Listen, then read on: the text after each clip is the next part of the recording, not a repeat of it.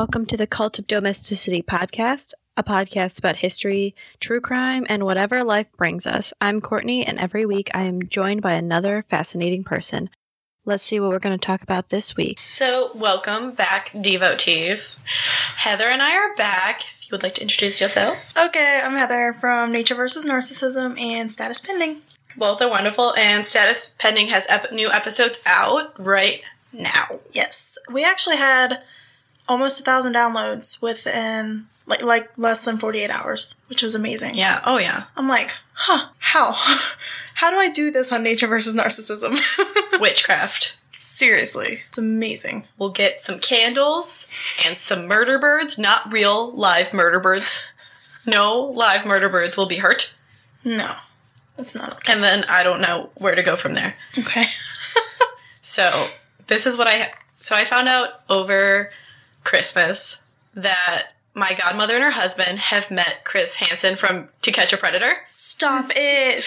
Dude, Jason should be in here right now. He watches it every day. So he had gone to the Cleveland Police Department. Um, they at one time they both worked in sex crimes. He was the detective side, she's social work. So yeah, they both got to learn how to more importantly from one of the best people, like how they caught predators and all of that and get Oh tips and My god. yeah. I am fangirling so hard. I can't wait to meet her. that is so cool, though. Mhm. Chris Hansen's a beast, Yeah. dude. Yeah. Oh yeah. I don't even know how I'm gonna focus now. that is so cool. I mean, on top of it, like between the two of them, sometimes when I tell them, uh, like the case I'm working on, especially like the Anthony Sowell one, like after we were done recording, they're like, "Oh yeah, no, we knew the detectives, we knew the prosecutors. I seriously need to interview them about that. That's my next Patreon case. I've been like pushing it off every week because you're like, hey, I know somebody. Yeah, I don't know if she'll talk on record because she, She doesn't have to She record. still works for county, Right. But he's he's retired. We were happy he retired before the convention in Cleveland because it oh, was nice. a little bit of a shambly mess on the city side. Heather got me the loveliest Christmas present. Let's see if it fits. No, it's gonna sink. Oh no. No, it's it's good. I can get it. Okay. Um, she got me a tumbler with a with a reusable straw because she knows I hate Straws. I hate single use plastic straws, and I just tell people, but the turtles. I know, and I I told somebody about this the other day, and they're like, "I don't get it. What do straw? What do turtles do with straws?" I was like, "Oh, Oh, god." that video.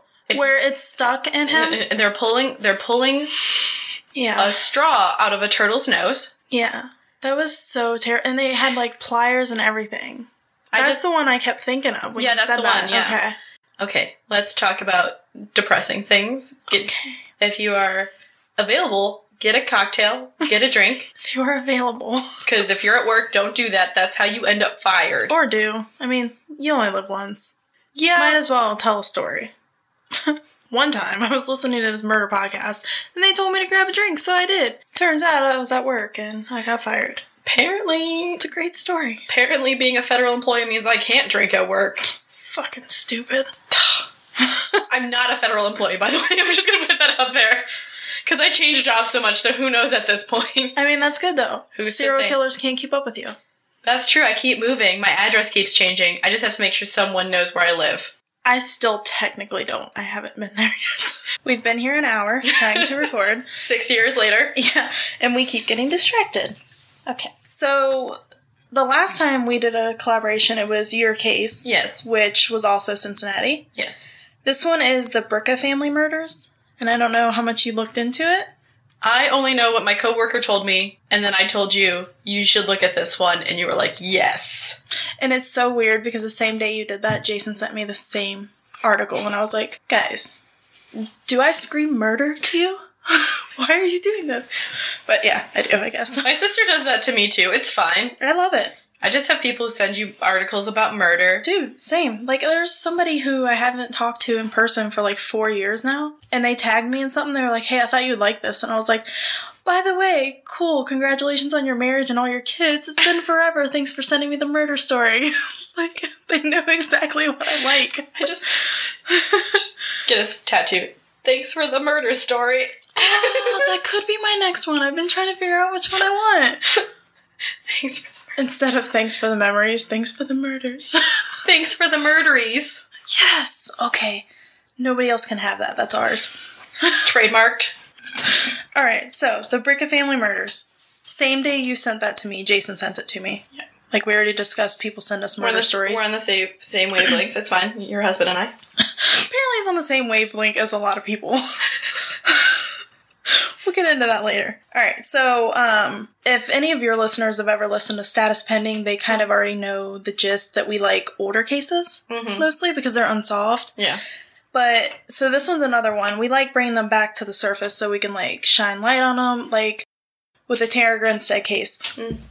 So, like I said, if your listeners have ever listened to Status Pending, they realize that we do like a lot of unsolved cases, and we like the older ones because it shines a new light on them. So, like Payne Lindsay did the Tara Grinstead case, and while they were doing it, they made some arrests in the case because people started talking. Finally, Yeah. they got people talking about it. So, I think that's what they're trying to do with this case as well. Mm-hmm. And once you told me about this case, I was like, holy shit, like, I want to interview the author of this book Yeah. and he- see if we can do like an in depth deep dive on it as well. he's done. Um, I can't remember his name, but he has several. Townsend, Townsend. He has several books. Queen City Gothic is one of them. Yeah. And they're all based in Cincinnati. all Cincinnati true crime. So it's if very you cool. like Midwest true crime, check out his work. Dude, yeah. Yeah, perhaps you'll be in on the interview. That's probably a horrible idea with the two of us. We'll never get done. He'll be like, why are you guys here again? I forgot. How do you guys have an like? Really, we record about three billion hours of audio to get down to an hour. Yeah. And 30 minutes without ads.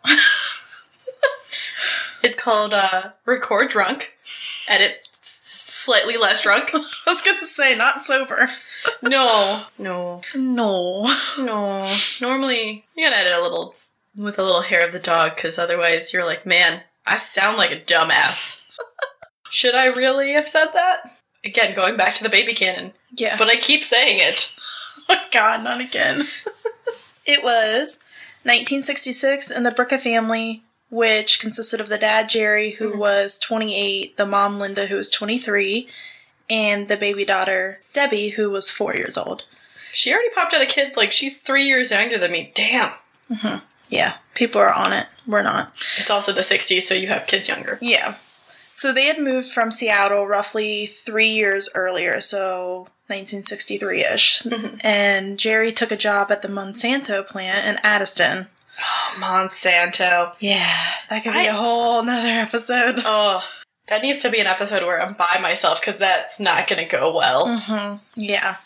I'll listen though. Linda, prior to this, had been a stewardess, so I mean, that sounds pretty cool though. That sounds like fun. You know, you get to travel, you get to probably be groped in the air, all the fun things. I was like, wait, that's the fun part? Okay, gotcha. No, no, it's not the fun part. it just happens probably at that time. Oh, it does, yeah. It did, and probably still does. But You can't stab people with forks because apparently that's frowned upon. she says so angrily, that's not allowed. the family were living in a modest Green Township home on Greenway Avenue in Cincinnati. So, like, that's like a super easy address. Green Township, Greenway Avenue, it's great. Green on green. Um, according to the neighbors, the family kept to themselves for the most part. Debbie was described as pretty and precocious and a joy to the neighborhood, the little four year old. So, like, when they moved How- in, she was like roughly a year old, so they, they watched her grow. So, in this neighborhood, according to Detective Brian Williams, it was a quiet, safe, secure kind of neighborhood, and it was on the west side of Cincinnati, which now, when you think about the west side, it's like, oh, that's not safe. Yeah. or at least like parts of the west end. Mhm. Um, but he said they would, they felt so safe that they would even leave their doors and windows unlocked at all times. Fuck no. Right. I, my parents live in a safe thing, and we're always locking our doors and windows. I, know- lock them as as soon as I walk in the door. I lock them. I mean, granted, that screwed me over because I've locked myself out of the house. I mean, it happens. Yeah, That's why they have I- hide a key. In that day and age, they thought it was safe. They left their doors and stuff unlocked. But after this incident, no more. It didn't happen. After September 27, 1966, at about 10 p.m., that all changed. So neighbors hadn't seen the Bricca family for two days, so since the 25th. Jerry was last seen on September 25th, taking the trash can to their curb around 9 p.m. Now, I was doing some extra research after I typed this up, mm-hmm. and I found this Reddit thread that went like a deep dive into some theories and stuff. It went X Files on this shit. Dude, I was so lost in this thing. but they were talking about his last day. They were talking about how he got up and he went to work even though it was a Sunday. They said Jerry's last day. I'm just picturing the the date the line. scene, yeah, exactly. It's a little sitcom Jerry's last day. yeah, and it has like the little time slots. hmm Mm-hmm. And it said even though it was a Sunday, he it wasn't odd for him to go to work on a Sunday at the Monsanto place.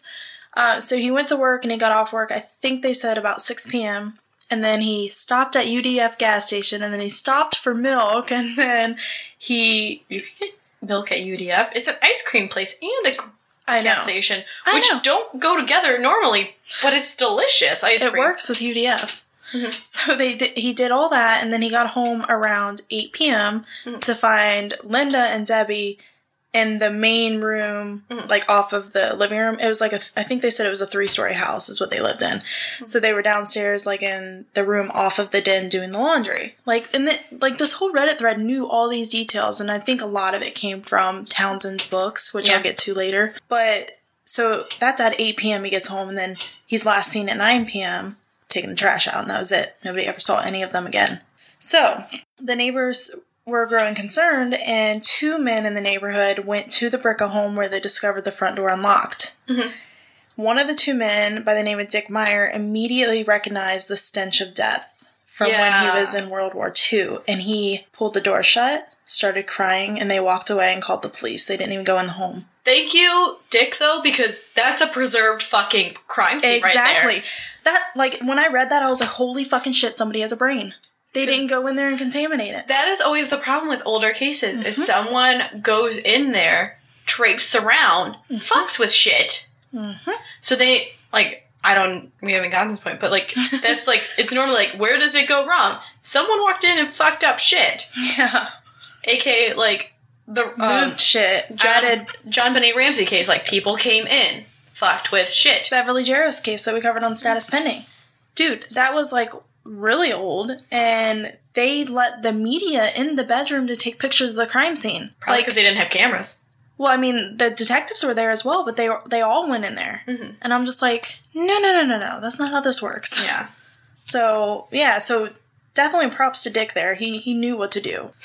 I just want to title this now. Props, Props to to Dick. I mean, we can. We can. um, but that's sad though. Like he knew Yeah, that he smell was- immediately and he just started crying and he's like, This is not good. Yeah. But so they went and they called the police. Upon arrival, the police discovered the deceased bodies of all three family members. They had been stabbed in their bedrooms on the 25th, is what they're um, theorizing that it happened two days prior. Yeah, well, if, the, if it smelled all the way down there, Mm-hmm. it had to have been a couple days. Yes, that's Bodies what I was take thinking. a bit to Start bloat and smell. So presumably they were all killed in their sleep. You hope. You hope, yeah. Um, the mother and daughter were still in their nightgowns. They were all found in their own bedroom. So the mother and father were found in their bedroom. The baby daughter was found in her bedroom. And I keep saying baby because she's four. She's basically a baby. Yeah. Um, it was as if the killer or killers didn't want anybody to survive because of the way that they killed them. Um, Jerry was stabbed nine times. The mother, Linda, was stabbed ten times. And the little girl was stabbed four times, but with so much force that the knife went through the front of her body and out the back of her body on every single stab. Oh, Yeah. No. Four years old and they did that to her. No. hmm Yeah. And we'll get to a couple of the theories that people think later on, but ugh. How do you Like, do that to a how do you do that? Yeah, to a four year an innocent little four year old, unless it's because you want to cover something up. Unless God, Mm-hmm. the four year old saw shit. Exactly. Or knew the person, which we'll get to that too. Yeah, so one of the neighbors, Judith Hemmer, stated that she because um, they went and they interviewed people. Um, I want to say that now somebody correct me if I'm wrong, but I want to say that once they started looking into this again, they went back and talked to a couple people, and I think she was one of the people that they talked to, and she's in her 70s now. Um, she stated that she remembers the Bricca family murders and how it changed the dynamic of the entire neighborhood, like with the whole locking your doors and windows and stuff. It probably changed more than just that neighborhood. It did. It changed like the whole scene of like Cincinnati. Um, and we'll get to another reason why in a second. But she said that everybody became scared. They no longer left their doors unlocked. They even bought deadbolts for their doors. They bought big dogs. So almost everybody in her neighborhood had a big dog to protect them. Nobody sat on their porch at night anymore. Nobody walked down the sidewalks at night anymore. It was like it went from the neighborhood being, oh, everybody's cheery, everybody's unlocked, everybody's hanging It outside went, at it night. went from Andy to- Griffith's show to deserted. basically, yeah. So like once it was dark, nobody was outside. It was it was like a complete. I don't blame them though. I don't either because fuck did it is Yeah. what they're thinking, you know. Um, so obviously this triple homicide shook Cincinnati, especially this part of the city because it was like the safest, most secure mm-hmm. area of the city at the time. Nothing like that had ever happened before. So Hamilton County detectives conducted an extensive investigation, as they should have. And when I say extensive, I mean really extensive. They had over 400 interviews Shit. with people not just in Cincinnati, but across the entire country. How and why, how they had these links to interview people around the country, unless it had something to do with like where they moved from, maybe. It may be any any lead that came in, they were following it. That's what it sounds like. So, like, people from everywhere. Um, so, of the 400 interviews, only 16 were flagged as quote unquote especially suspicious. And I'll get into that a bit later too, because that's like a huge red flag. The police were looking into several possibilities, including burglary, a crime of passion, and even a fallout from a rumored affair. Mmm. It's getting spicy. Spicy. Even still, these leads and theories and interviews didn't help the police catch the killer or killers because 52 years later, We don't know. police still haven't arrested anybody. Do you think Case. we're gonna have like um I'll be gone in the dark moment? I hope so. Because I mean the book just came out, Uh-huh. so who knows? Spicy. Spicy, mysterious. hmm At first, I thought it was just like people talking when I started reading those little rumored affairs, but I started digging No. and I found some stuff. Oh, please do tell. Do tell. so, evidence. When detectives searched the crime scene, the Bricca home, they were unable to locate the knife that was used. Later on, once I did some more digging, later on, they found what type of knife it was because it was missing from the home. Ooh. So it's almost like the killer used one that was already in the house and then they took it with them. okay, so they planned on doing something, but they did not bring the murder weapon. Intriguing. Mm hmm. Or they were there for a different reason and got spooked. Fingerprints, hair, and fluid samples were taken. Fluid. Mind you, this was in 1966. That was very like smart of them. Yes. So, being in the 1960s, we didn't have the technology we do now, like with mm-hmm. DNA analysis, but they were thinking ahead. They were like, mm-hmm. hmm, you know, there's stuff here. We should probably keep it. Yeah. They also fingerprinted the entire place. Come to find out later, there were, I think, four sets of unidentified fingerprints. They Four? still, they still haven't, un- they still haven't identified them. Either four sets or four fingerprints. I can't remember. Sorry, but there's one of those. Detective Williams and Detective Douglas Todd, which mm-hmm. I've talked about him before. I'll have to find the episode, but he's like a really big detective, I guess, in Cincinnati. They inherited the case and they weren't even born when these crimes happened. Yeah. So crazy, if you think about it. Uh, they explained that although the police took fingerprints and gathered evidence from the scene at the time of the murders, they didn't have the ability to perform the testing that they can today. Additionally, the evidence was not preserved as well as it should have been to be able to properly test it. So since then, it's degraded. So they can't even get enough of a sample off of that stuff, which sucks because they tried. Yeah, but if you think about it, they didn't really know how to properly preserve, Preserve it, it. either. So like, it's so hard. Where um, In hindsight, yeah, Mhm. it's like mm, shit, but Yeah. they didn't know. They did the best they could. I feel like they really, Yeah. they really tried. they tried to be as thorough as possible. In which, for some of these cases, we like people talk about. You're like, oh my god. yeah, how could you miss that? And Yeah. it's not even like this in the 60s. It'll be like in the 90s, and you're like, how did you? Why did you walk Right. through the crime scene? why did you just trample your muddy feet through there?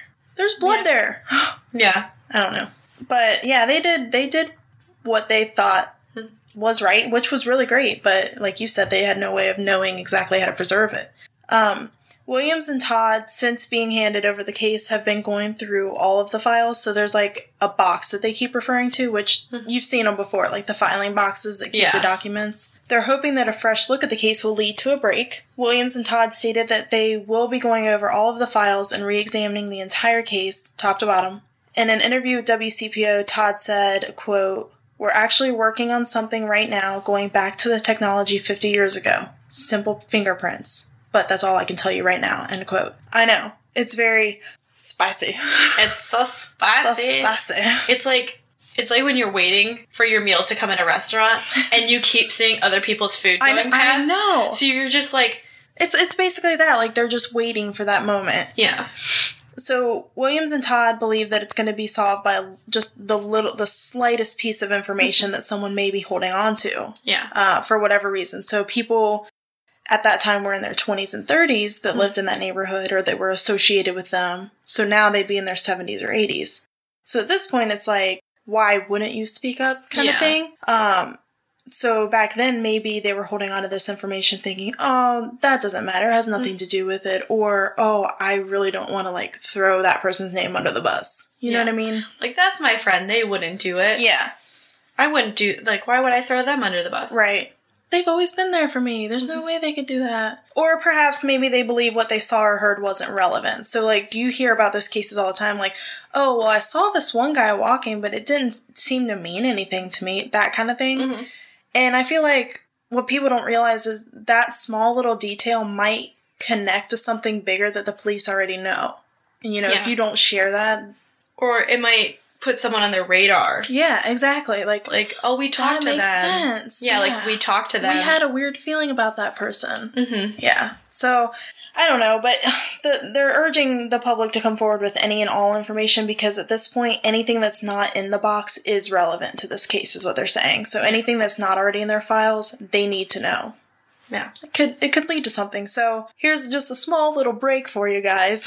if you have any information, call them at 513-851-6000. Yeah, that was three zeros, right? And the country code is one. Aside from the detectives who are re-examining it, Williams and Todd, what else happened to bring this case to light again? Can we please talk about how Williams and Todd sound like they're one person? Like Williams Todd? Mm-hmm. We'll talk about that. Well, I'm glad you asked since you interrupted. No, I'm just kidding. You're welcome for this interruption. Thank you. That was good though, because I thought it was one person earlier. So, a local historian, which we discussed at the beginning of this by the name of J.T. Townsend, says that he has an idea. I love historians, and he's actually pretty good. I have some I have feelings about, but we're not going to talk about it. Oh, a local historian by the name of J.T. Townsend, which Courtney loves, Yes. says he has an idea who it could have been. Like, who was behind the Cincinnati mm-hmm. most, or wait, the way he described it was Cincinnati's most grisly cold case. It's I mean, it's pretty grisly. It's pretty grisly, especially with the four year old. That's what sticks in my mind. you can s- like it's a lot to stab someone. But go through their entire body in and out four times. Four year olds are pretty thick at that point, depending on the four year old. Like they're reasonably like No, I get what you're saying. yeah, like, they're- it's like yeah. they're like they're they're about person person with yeah. wise, so like hmm that's pretty thick. It's it's a lot to stab through. Yeah, and I mean people normally are just a lot to stab through.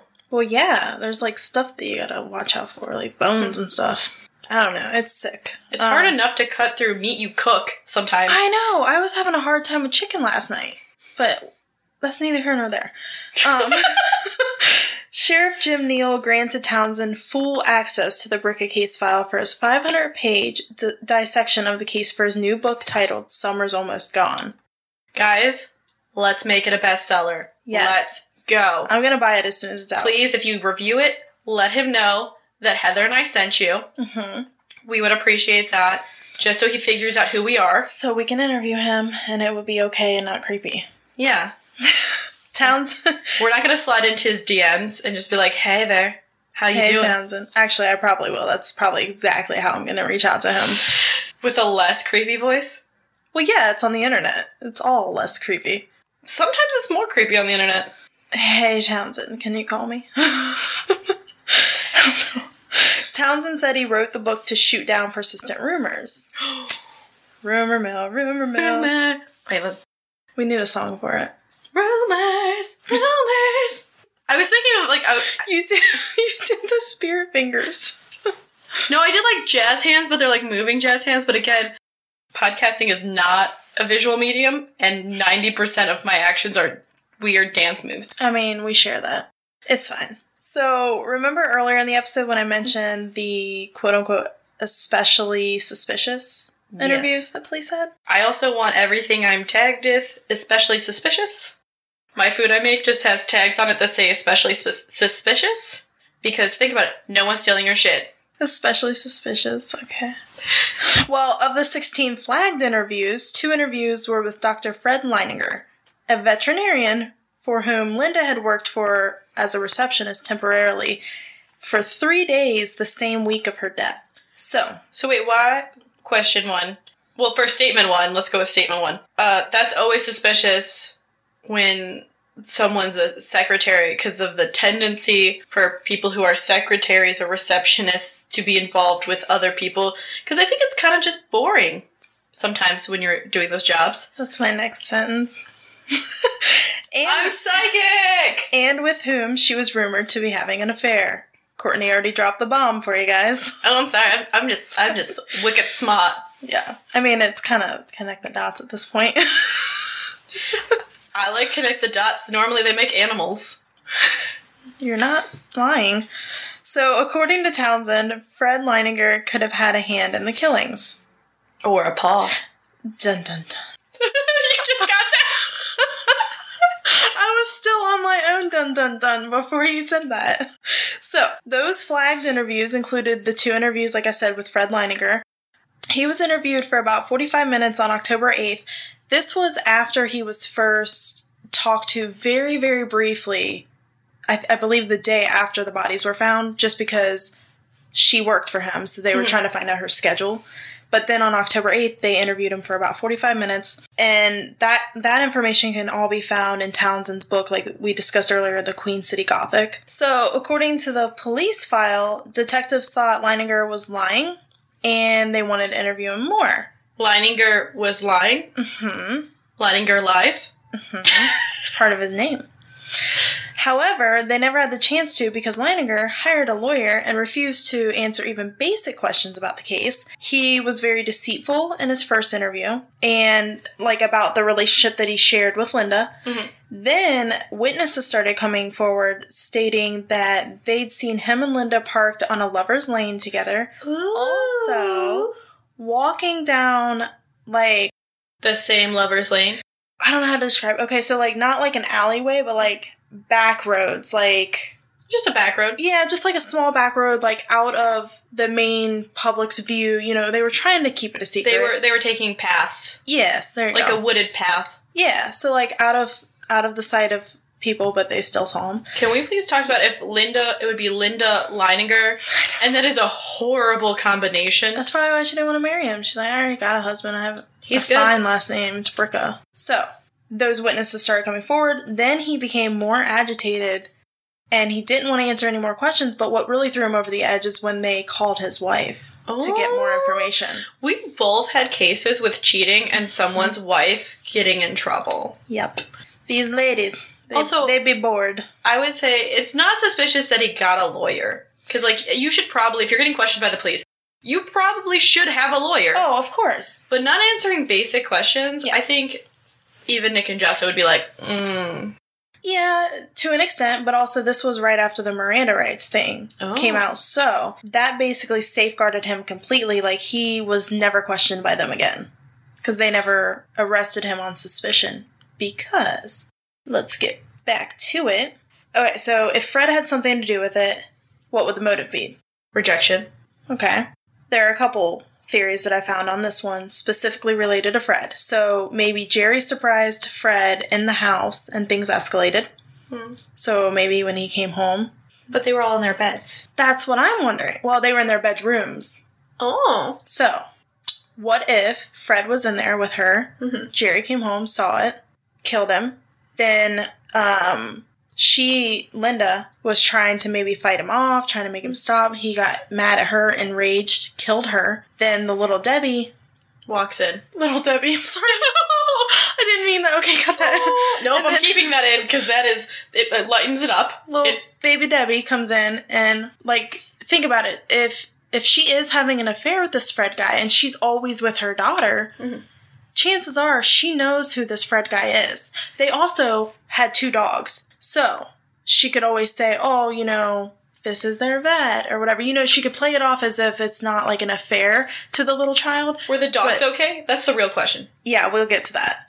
They're okay. Uh, they were they were spiked a little bit. They were okay. I- I'll explain.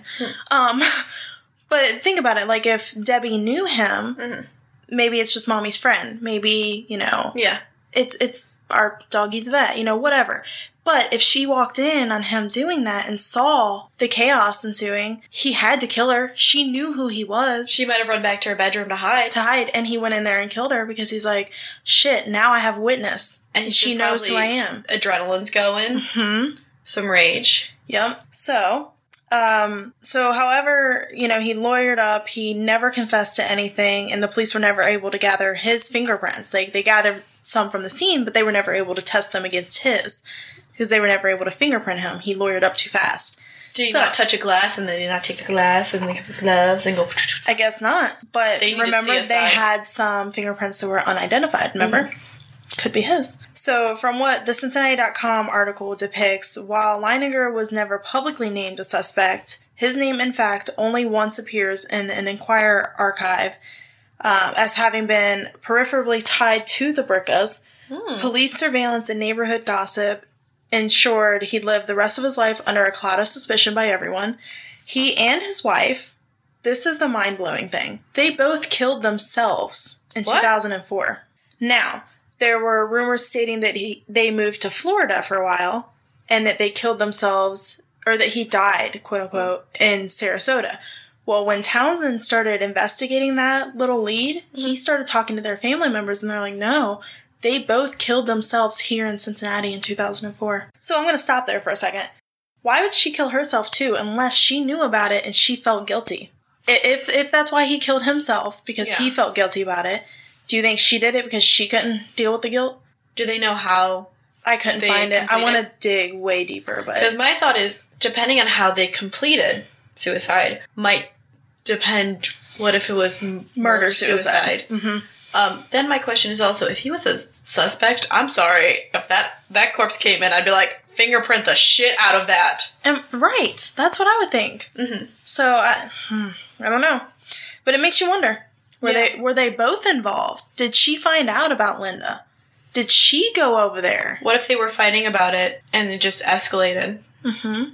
Just Could if have. it, it's been a thorn in her side the whole time, like. Mhm. Or what if he was cheating again? I mean, it could be that. It could be any of those things, and it could be maybe she knew about it back then. Maybe she had a gut feeling about it, them having an affair back then, and then when she was contacted by the police, she's like, "Oh my god, he did it!" Mm. Like. The person who knows you the most is the person who's married to you, lives with you, sees you every day, knows what causes you to have tempers or, you know, You'd have to be a sociopath not to like, Yeah. deal with that. Or maybe she had problems with mental health, and as soon as she went, he was scared that they maybe she left something. possibly. Because think about it, I feel like it depends on who went Mhm. first too. And whoever Townsend talked to in their family, I'd like to like hear this interview or read more about it. I'm sure it's like from from what I read, this stuff is in that new book. So I really want to read it. I don't think it came out yet. It's coming. No, it's not. It's not out yet. it's pre-order, Mhm. right? I think I don't know if he's act- actually done with it yet. The latest update I had was like December 18th, and it, there was an interview with him. So I'm not Mhm. sure if it's out yeah, now. the Cincinnati.com. Yep. So I, I really want to. I really Yeah. want to read it, but Yeah, that's why you support your local news because Cincinnati Enquirer is great. So yes, they are. fantastic. Support They're them. very yeah. So Townsend said, "quote If this suspect did it, then he continued to run his business over here until 1995. If you kill three people, what part of your brain do you store that in when you go on with your life?" Same question I've been having about every serial killer. I mean, like, do you file that away in the mm, not gonna think about it anymore category or what? I think it depends on the person. And it didn't affect his business either. He had a veterinary clinic, and even though all that suspicion was surrounding him, it never affected his business. He must have been a really good vet. They're really hard to find. He must have been taking care of them doggos. Through the police file that Townsend was given access to, he also learned that police had flagged interviews with some of Leininger's friends. Another twist to the story, including legendary local TV personality Glenn Ryle, who hosted the children friendly The Skipper Ryle Show from 1955 to 1972. Now, I fell down another Reddit hole with this guy. So we're not going to get into that right now. We'll check out Reddit, look up this case. It's insane. Look up that uh, TV personality. Yeah. But the next part that I'm going to read, Buy Townsend's book. Yes, by legitimately. Yes, Buy his book because it'll probably answer so many more so things. many questions. I cannot wait to buy it. Yeah. I know. So the next part I pulled directly from that Cincinnati.com article where he was interviewed Mm. by Cincinnati or by the Enquirer. Um, and he was interviewed about that book, Summer's Almost Gone. So it says Townsend's book offers the most detailed exploration of the Bricca massacre to date while trying to put the crime into context. The family was slain between the fourth and fifth victims of the so called Cincinnati Strangler. So, though that killer seemed to be targeting elderly women rather than young couples, some in the city initially assumed the Bricca killings had to be connected. Um, Posteal Laskey Jr. would be arrested for one of the stranglings and blamed for six others in December of 1966. So Just very a few months later, yeah. He died in prison in 2007. Those stranglings, added with the Bricca murders, put the whole city on edge, Town- Townsend said. Even he began having nightmares about it. In his prologue to Summer's Almost Gone, Townsend describes hearing about Jerry Bricca's death soon after taking out the trash, and then dreaming that his own father was slain by the same killer while hauling garbage to the curb. Townsend says the dream scared him so much that he wet the bed at 13 years old. I don't blame him. That's terrifying. That is terrifying. So it it's always bothered him that no one was ever convicted in the Bricca case. There were rumors abound, to be sure, some involving satanic cults, others purporting mafia links, but police were never able to turn the rumors into arrests. Justice is likely never coming in this case, but Townsend hopes that answers still might. He said, It's time we got the story out there. Which, thank you. Like, we need more Yes. people like that doing these kind of cases. Um, and almost done. So I found a couple more articles, and in an article by Evan Millward, I think you read this article also. Um, an evidence bag contains Leininger's hair samples and a piece of tape that was found on Jerry Bricca's face. no, I didn't read this one. No. Oh, okay. So it came back as medical or veterinary tape. But Leininger was never charged with anything. He killed himself in 2004, which I already told you. And he said, quote, I think the murder of the child just incensed everybody. Why did they? People were thinking this was some kind of robbery gone wrong and everything, but why did they kill the child? The child could identify at least one of the killers, no question in my mind. That's what we just said. So, especially if the child knew the suspect, which is very possible, Townsend said he believes multiple people were involved in the murders and the killers were emotionally entangled with the victims. It wasn't a mob hit, it wasn't a robbery, it wasn't a serial killer, it wasn't a Manson like cult. These were people who knew the victims, were personally involved with them, had some kind of massive conflict that apparently they felt there's only one way out of here, and that's to take them all out. So the Hamilton County Sheriff's Office sent the following statement when all this stuff came out about his book. Um, the Hamilton County Sheriff's Office Criminal Investigative Section considers the Bricca family murders as an open, cold case. Therefore, we will not comment on the uncharged suspects.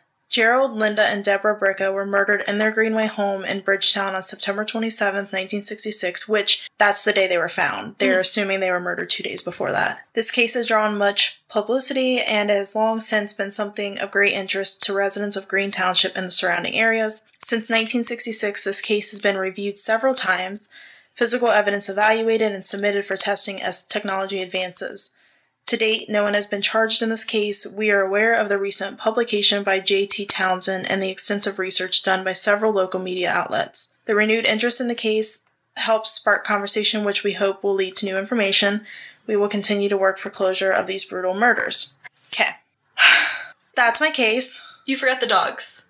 What about the dogs? Oh, the dogs. Yeah, I even have a note down here. about that. okay, so um, so one of the theories was that so they had two dogs, and one of them was very protective of Linda. So like, anytime people would come over it doesn't matter who they were. If the dogs knew them or not, they would Bark. act like they were going to attack because if anybody got too close to Linda. Um, there are different reasons for that. Perhaps, um, like one of that dog had always been protective of her, but in the recent months, I guess it was very protective of her. But several reasons why. So they think that maybe she was pregnant um, very early on in her pregnancy, Yeah. but it could have been the affair pregnancy. Um, she, what was the other one? I mean, it could have been like her dog where she raised it. Right, yeah. So it's just very. It's just very protective of her. But so that night, there one of the theories was that when they went, because the dogs were locked up when the police arrived, they were locked in another bedroom. So what they're thinking is that either Jerry locked the dogs up before he answered the door that night. Mhm. So they were all already laying down, ready for bed. He unlocks the door, but puts the dogs in another room, and then everything happened. But thing is, something that I read on one of the Reddit threads was that the dogs were given something yeah. to basically incapacitate them for a while. It didn't hurt them, but hello, a fucking vet. They would How know would how to you do that. Yeah. Yeah. Okay, so originally when the police got there, they assumed that she had been sexually assaulted. Hmm. Because of what they found, you know, uh, it appeared that she had recently had sex or Hmm. been raped, but she didn't have any abrasions or anything. Mm. So they were like, oh, never mind. She wasn't raped. She just had sex within the last 48 hours. Then they started speculating on how he was always at work. So how could she have had sex, but they were still a newly married couple? Yeah. So it's quite Possible. possible that they were having sex every few days, whatever. But since there were no cuts or abrasions, they automatically ruled out rape from the beginning. so they didn't get any. No. Which which bothers me because not everybody's the same size, so not everybody's going to tear you or Yeah. abrade. You know what I mean? Mhm. Even if it is a forced, like a sexual assault. There might be bruising a little bit, but Yeah. other than that, no. Yeah, and and if you're sexually active already with your partner on a regular basis, it's not necessarily going to happen that you're going to have like any type of visual Mhm. Stuff. You know, visual damage or They would have to go look clo- more closely. Right. And I think once they realized that there wasn't any like abrasions, they were like, oh, never mind, she wasn't raped, it's fine. So I don't. So a couple of those things just kind of bothers me because like she very well could have been raped. Mhm. He, Jerry, very well could have come in in the middle of this, Mhm. and that's how that happened. But Yeah. something else that Townsend had said and mentioned in his book was that whoever the killers were, they were in the house for quite some time. Oh yeah. So they had time to clean up if there was a struggle. Mhm. You know, and like how they were killed in the bedroom, they had time to make sure that everything was in the bedroom. Yeah. Like if there was a struggle downstairs or whatever. They so that way, if that someone up. looked in the window, they wouldn't see anything. Exactly. They would just think that people were sleeping. Yeah. So you want to hear my friend's theory? Yes. So And I had never heard of this case until you guys sent it to me. So I was like, what? yeah. And I've lived here my whole life. So he's a big Cincinnati history buff and true crime buff, and we kind of became friends because he made fun of me. And then I asked him what I was coloring. That's how it goes. I was coloring at work, so it's kind of fair. I, that's nothing to make fun of. It It's a great stress reliever. It wasn't even for that; it was for a presentation. But uh, um, and I asked him what he was doing, and he had I he had on his phone, his personal phone, um, investigation discovery. So we started talking about this. So he actually told me about this first. And then the next day, that article comes out on the from the Cincinnati Enquirer. That's so weird. It was. I was like, Google? Yeah. Our overlords are listening? Are you here? Are you here, Google? It's me, Courtney. Seriously though. right? It listens to Um, everything. So, but his theory, and he kind of knows because he's from that area, like someone, like the the kids and stuff. Mhm. It was the veterinarian, but he his best friend was another veterinarian. So, My, how the tables have turned. so I believe his, and it's been a couple days since I've seen him because of the holidays. Um, but he was basically like, maybe he accidentally killed them and then like called his friends and they like helped him out or they helped him do it because of how short she worked at the office. So Wait. maybe she said no and it just like, Which makes sense because of how they said that they questioned some of his friends and they were mm. kind of suspicious about them. Yeah. Shit. and if you think about it, if you and your veterinarian friend, like you both, like one could take care of the dogs while the other one, Yep. And that would explain the multiple killers in the house, which is what the police are suspecting. Yeah. because really, I mean, Wow. and he he explained to me why he didn't think it was a mob hit too, which was really interesting because a lot of those organized crime hits they don't take out kids. Oh yeah, no. If the like, there's been numerous like mob cases in Cincinnati where they don't touch the kids. No. The kids are sleeping, they they leave 'em. them. Mhm. But the fact, I agree, like it's so personal to kill the baby. Well, it's personal anyway. Stabbing is the most intimate way to kill somebody. It, it has to do with that crime of passion. It has to do with that person directly affected you. Like they were close to you in some sense that you stab them. Like if they shot them, it's not that personal. It could be personal, but it's not like intimate personal. Stabbing equals intimate. Stabbing or manual strangulation. Oh yeah, Because what's more personal? Your hands are around their neck. right. You know, so yeah, no, I- this case, I'm hoping it gets solved. I can't wait for this book to come out. I know. I'm so no, I want to buy Queen City Gothic too. I have them requested at the library. I'm so excited. Uh, I think I'm just gonna buy it so I can have it. yeah, I'm just he it I'm gonna just get on Amazon right now. yeah.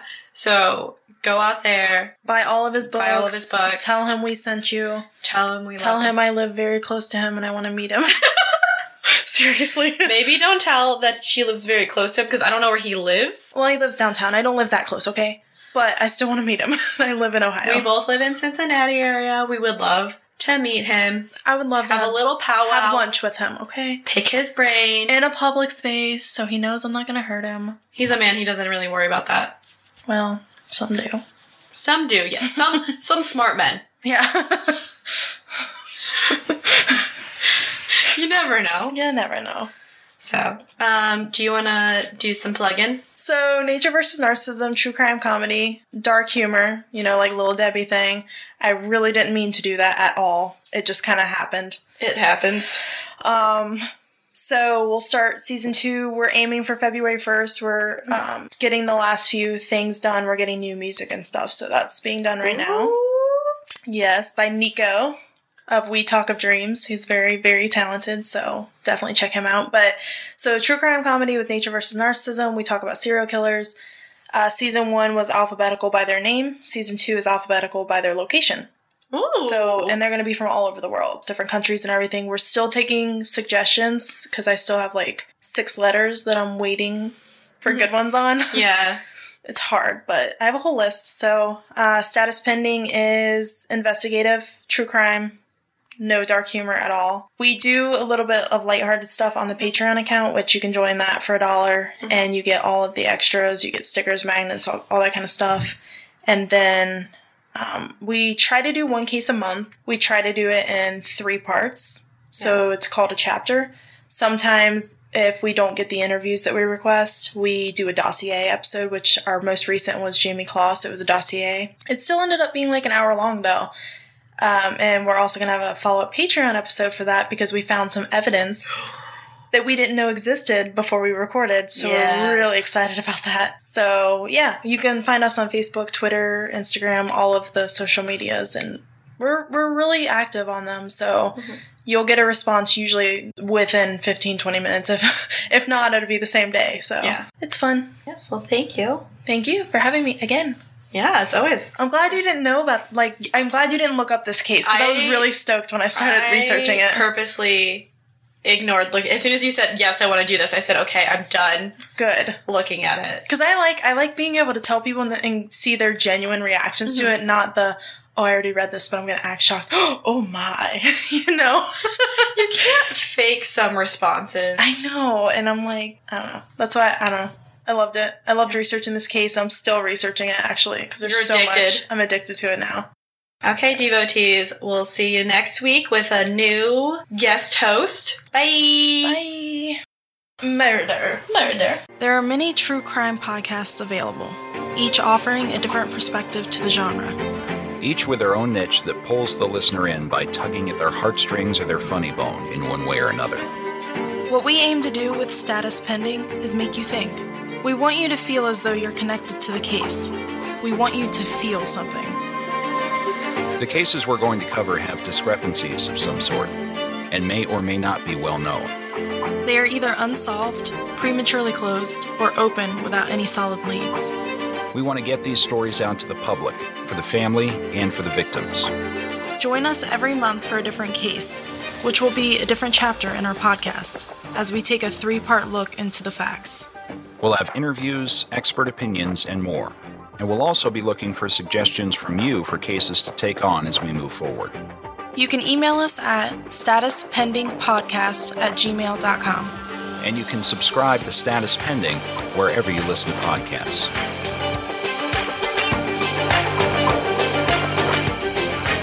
Hey guys, I'm Heather. And I'm Rochelle. And we're from Nature versus Narcissism, a true crime podcast mixed with some dark humor. Sometimes we have alcohol. Sometimes we have guests. Since I've always been fascinated by true crime, I wanted to delve deeper into the criminal mind and discuss why these criminals commit these vile acts. Was it nature? Was it nurture? Or was it just plain old narcissism? Join us every week for a brand new episode. You can find us on Apple Podcast, Stitcher, Google Play, TuneIn, and Podbean. Don't, call the cops. Bye. Thank you for listening to The Cult of Domesticity. We are available on all podcatchers. On social media, we're on Facebook and Twitter at The Domestic Podcast and Instagram at The Cult of Domesticity. If you have a topic request, information, or want to send us a recipe, please email us at the domestic podcast at gmail.com and don't forget to rate, review, and subscribe and share with all your friends. Remember to stay domestic and cult free.